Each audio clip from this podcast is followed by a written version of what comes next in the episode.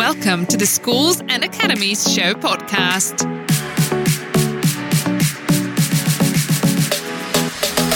Don't forget to register for your free place at our upcoming show on www.schoolsandacademiesshow.co.uk. Hello and welcome to the Schools and Academies Show podcast. I'm Austin Earl, organised the show and your host for this, the second season. For the first episode of the season, we're looking back at some of the highlights from November's show. But before we get into the episode, I want to say a big thank you to our speakers, partners, and sponsors who are working with us to continue to provide CPD content and online learning. We're committed to providing a free resource of practitioner led instruction and conversation so that professionals such as yourselves don't have to put their progression on pause. The UK's education sector, whilst managing what seems like an impossible situation of teaching and caring for nearly 8 million children in primary and secondary education, still deserve access to learning themselves, and we are happy to provide this. In fact, on the 27th to 30th of April, the Schools and Academies show online is returning with a host of talks, discussions, roundtables, interviews, and networking opportunities for the whole sector to enjoy for free. We are looking forward to hearing from the Parliamentary Under Secretary of State from the school system, that's Baroness Berridge, and the CEO of the Chartered College for Teaching, Dame Alison Peacock. In addition to this, we're also looking forward to the Director of the National Tutoring Programme, Emily Yeomans, joining us at the show. You can find all the details by heading over to www.schoolsandacademiesshow.co.uk, where you can also register for the show and sign up to our subscriber list. Now, we know that the whole sector is dedicated to recovering from the impacts of the pandemic as soon as possible. But it's been said many times by many people the return to normal is neither tangible nor desirable. The sector is therefore collectively moving the narrative from recovery to rediscovery. The past year has been an occasion to reflect on what it means to be educators, as well as what schools can and should mean to students, teachers, and the communities which they serve. With these big questions in mind, we hope the show will provide the sector with the opportunity not to just deal with the immediate future, but to co design a long term vision. At last year's show, we were lucky enough to have the Shadow Minister for Schools, Wes Streeting MP, share his thoughts on the future of the sector. And for this episode, we'd like to pick up on three areas during that interview, which we hope to extensively cover at April's show, namely exams, inspections, and school structures. Wes was interviewed by the Right Honourable David Laws, Executive Chairman at the Education Policy Institute and Minister of State for Schools under David Cameron's coalition government. And for David Laws' first question, he asks Wes about Labour's vision for school structures.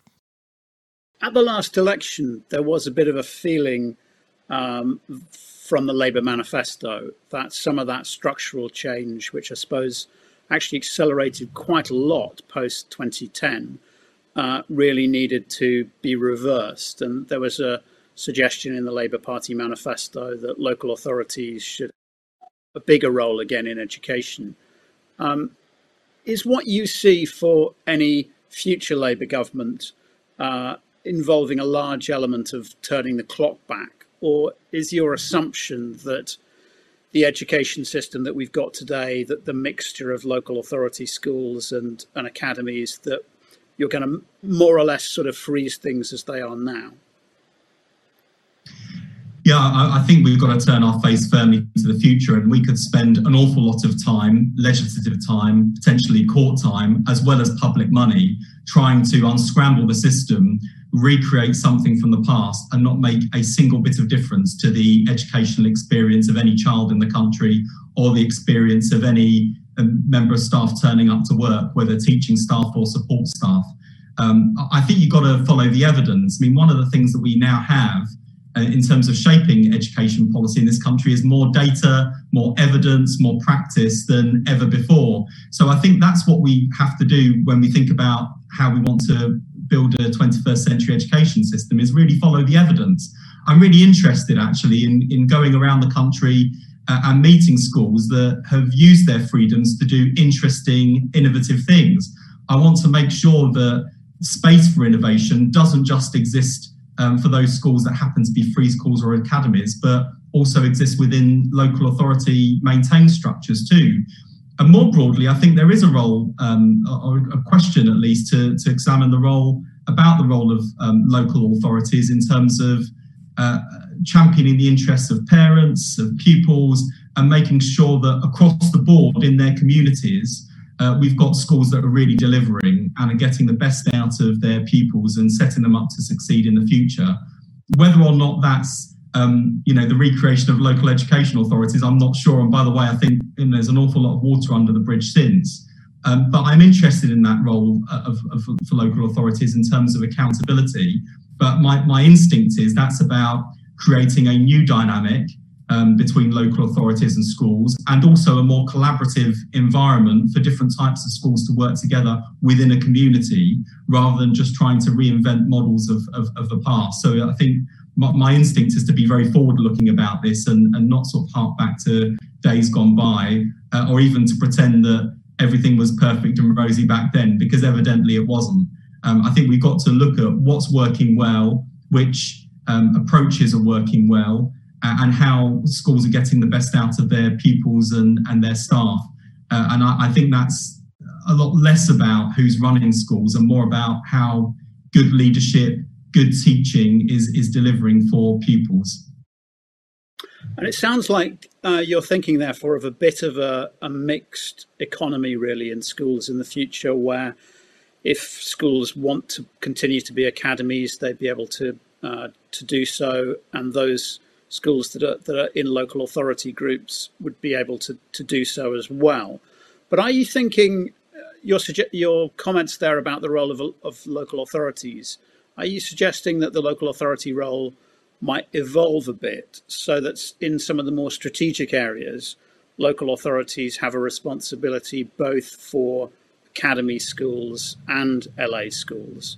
Or, or, or do you really just see a choice between the existing local authority model and academies, and some schools operating under one model and some under the other?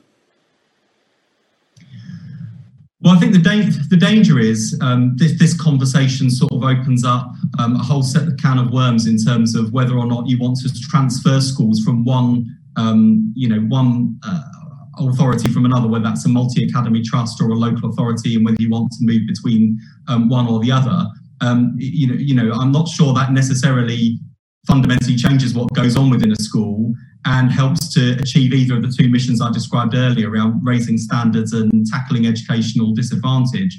What what I am uh, wanting to spend quite a bit of time focusing on and, and, and talking to people about are particular um, towns, communities where progress on raising standards and tackling educational disadvantage has not moved in the direction that we would want and has not moved as fast as we would like.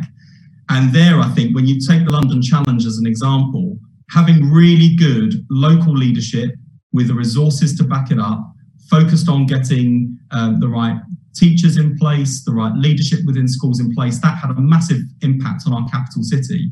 There are lots of other areas where um, I'd like to see a similar focus on turning around uh, schools on tackling disadvantage. And I think some of those, and this goes actually some of my broader political instincts actually, I think there's far too much centralisation of power and decision making and resources in our country. And I'd like to see a lot more of those decisions uh, and responsibility and crucially resources devolved locally. And, I, I'm interested in exploring, I don't have kind of particularly fixed um, views about how best we do it. That's a conversation I want to have. But, but I do think there's something about that local leadership and local focus that really made a difference in London. Uh, and we should seek to replicate elsewhere. Clearly, just taking the London Challenge model and sort of dusting off the, the manual, as it were, and sort of thinking that will roll out in Knowsley or Blackpool or Stoke on Trent, that's not quite right. Different communities will have different challenges uh, and different opportunities. And that's why I think local leadership is really important. So it may be that local authorities or metro mayors or other um, other ways of kind of localizing leadership could deliver the outcomes we want. And that may not necessarily be the same, by the way, as those um, local authorities or mayors directly running schools. For me, local leadership, and having been a local councillor myself, local leadership is really about making sure that public services are delivering for people in our communities uh, and that may not mean um, direct local authority control in the way that we've seen in the past. But, but I'm, I think what we've ended up with, and I think actually the reason why we're having this conversation is over the last sort of decade or more, we've ended up eh, with a quite a lopsided and complicated system. Uh, and, and I think we've got to go back to first principles about how we get the very best out of the workforce, how we get the best out of pupils, uh, and, and how we create a framework for schools to work collaboratively together. Those are the sorts of things I'm interested in exploring. So there we are, a return to first principles and a framework for schools to collaborate. Indeed, schools and educators generally are collaborating more and more to build shared resources and co create best practice where it previously may not have existed. With an abundance of best practice coming from all directions, it's not always clear who to go to, but one information relationship which has grown stronger over the past year is that of the local authority and all schools within its areas. At April's show, we're looking to try to redefine this relationship in the wake of the pandemic, and we assess the importance of locality. We're also excited to explore regional initiatives such as the Education Commissioner's REACT teams. Just as important as how schools are structured is our approach to how progress is measured, both in regards to student and school performance. In Wes's interview, David digs into how Labour might address these two areas if in power. Wes, you mentioned uh, exams and assessments in your answer and talked about what's happened in 2020 and what may happen in 2021. There are a lot of people in education, including amongst the uh, teacher and head teacher unions, who think that there is an opportunity now to move away from a, an education system that has too many exams, too many assessments, that has turned into a bit of an exams factory. Uh, but there are also people, including some of those who were ministers in the last Labour government, who've argued that unless you have exams and assessments, then young people, particularly from more disadvantaged backgrounds, are going to fall behind. There won't be proper accountability and pressure to help them to catch up. Where do you stand in this uh, debate over whether we should keep a quite sort of high assessment, highly examined system, or move away to something where there is less formal assessment and examination and maybe a bigger role for teacher assessment? To be honest, I, I come to this with an open mind, but let's just sort of go back to first principles really. What is it that we're, we're looking for with the exams that we have? Well, firstly, it's recognition for pupils about what they've learned, what they've been able to do, and to demonstrate their abilities and to have some recognition of that um, in the form of an exam and, and grades and certificates. That then enables them to move on to the next stage of their life, whether further education or, or employment. And the second thing is it, it helps to give us a sense of where the um, you know particular school and the system as a whole is in terms of standards and achievement and, and, it, and it provides a sort of benchmark for um, policymakers, um, you know, government and parents to make judgments about how the system overall is doing. Um, I'm not convinced that exams are the only way to do this. I think they've got there are a, a number of ways in which we can look at pupils' achievements, and um, in many respects, I lament um, the extent to which um, government has been stripping away at various ways for pupils to demonstrate their uh, learning and abilities and achievement uh, before they get to the final high stakes exams. So, sort of taking the axe to coursework and taking the axe to modular examinations.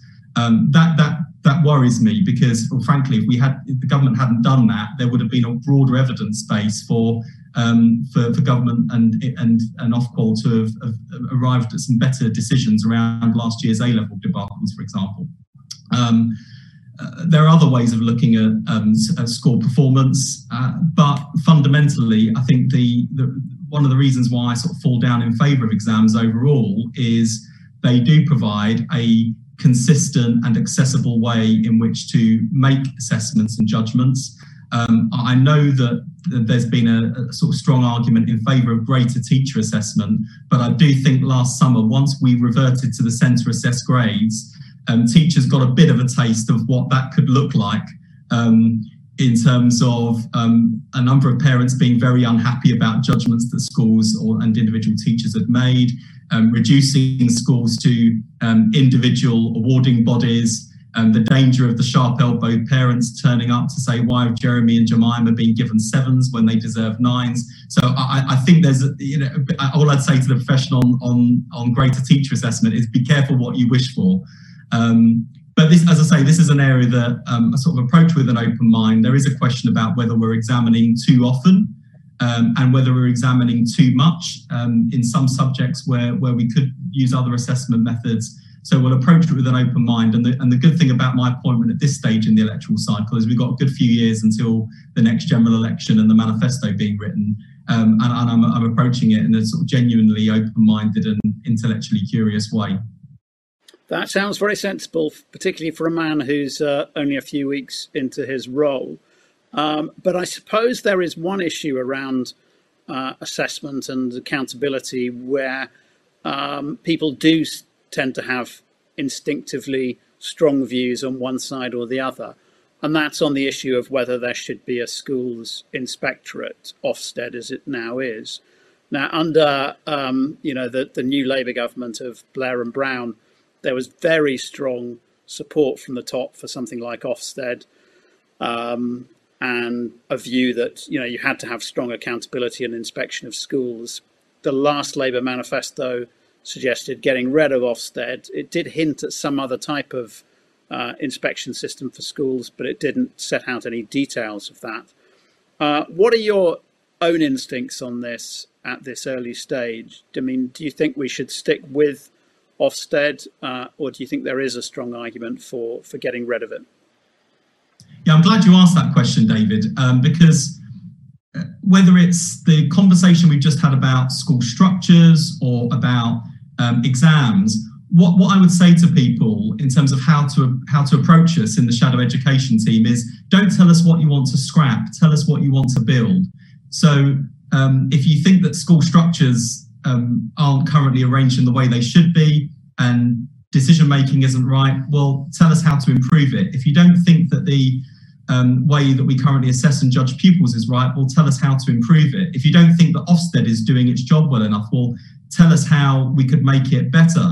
But sometimes there's a, an approach that says, oh, well, we want to scrap these exams and we want to get rid of free schools and academies and we want to get rid of Ofsted without actually thinking about what those especially in the case of Ofsted, what it is it's trying to do. I mean, fundamentally, Ofsted is there to assure us, um, whether Parliament, or parents and the public that standards in schools are, are as we would expect them to be. That's what what's going on in schools is fundamentally delivering for our nation's children, and that's a really important role. Um, my sense is from talking to teachers in my own constituency and some of the conversations I've been having early in this role in recent weeks, uh, I, I, think that the general sense is that Ofsted has improved in a number of respects in recent years, and certainly things like thematic reviews, I think people consider to be broadly useful. I sometimes think that Ofsted is trying to achieve too much um, with the um, current inspection, and it may be that we should be looking at different um, elements of, of the inspection in different ways, safeguarding being a good example. Um, you know, safeguarding inspections are really important. Um, whether or not it should be just lumped in on, on the on the on the current high stakes uh, visit is something else. Whether or not there should be a single high stakes visit is a reasonable question that people ask. Um, but ultimately, um, if you didn't have Ofsted, you would need to reinvent it. And so, um, simply hoping we can scrap Ofsted and, and all of the problems that people have with an external inspections regime goes away, I, am not sure that's right. And um, I think what Labour got wrong, if I can be frank, before the last election was that the public heard the scrap Ofsted bit they didn't hear the we want to replace it with something better bit. And as a result, I mean, I had, I can tell you that that one cut through pretty quickly um, to parents and grandparents who were saying, why are you going soft on standards? Um, and, and, that's not where um, where I'm prepared to be and where I think the Labour Party should be. Um, but but you know the fundamental point here is don't tell us what you want to scrap, tell us what you want to build. Since November, we have, of course, suffered another lockdown and witnessed a painful shift in policy towards exams. Painful because we've seen the havoc caused by disjointed assessments. While the Department for Education digests the information from one of its largest ever consultation programmes, we know that for this year at least, grades will be determined in some form by teachers. On both the place of Ofsted and assessments, perhaps this is a chance to pause and think differently for a more future proofed vision. Indeed, the establishment of Rethinking Assessments Coalition with such names as Geoff Barton and pioneering head teachers as Leanne Ford-Nassy demonstrates the end, of the beginning of this rethinking process. With lots on the table, we are working to build a programme of content for this April show to highlight some of these areas told from the perspective of school leaders. School leaders such as Vicky Smith from Brunel Map, David Anderson from Uppingham Community College, Karen Giles, head teacher at Barnham Primary School, and Mufti Hamid Patel from Star Academies. I could go on listing all the great leaders we are so proud to be working with, but I encourage you to check them out on our website where you can also register. Thanks for joining us for the first episode of the second series. If you'd like to get involved, have a story to tell, or share your perspective on education policy and practice, please get in touch via our website. Until then, thanks for listening. Don't forget to register for your free place at our upcoming show on www.schoolsandacademiesshow.co.uk.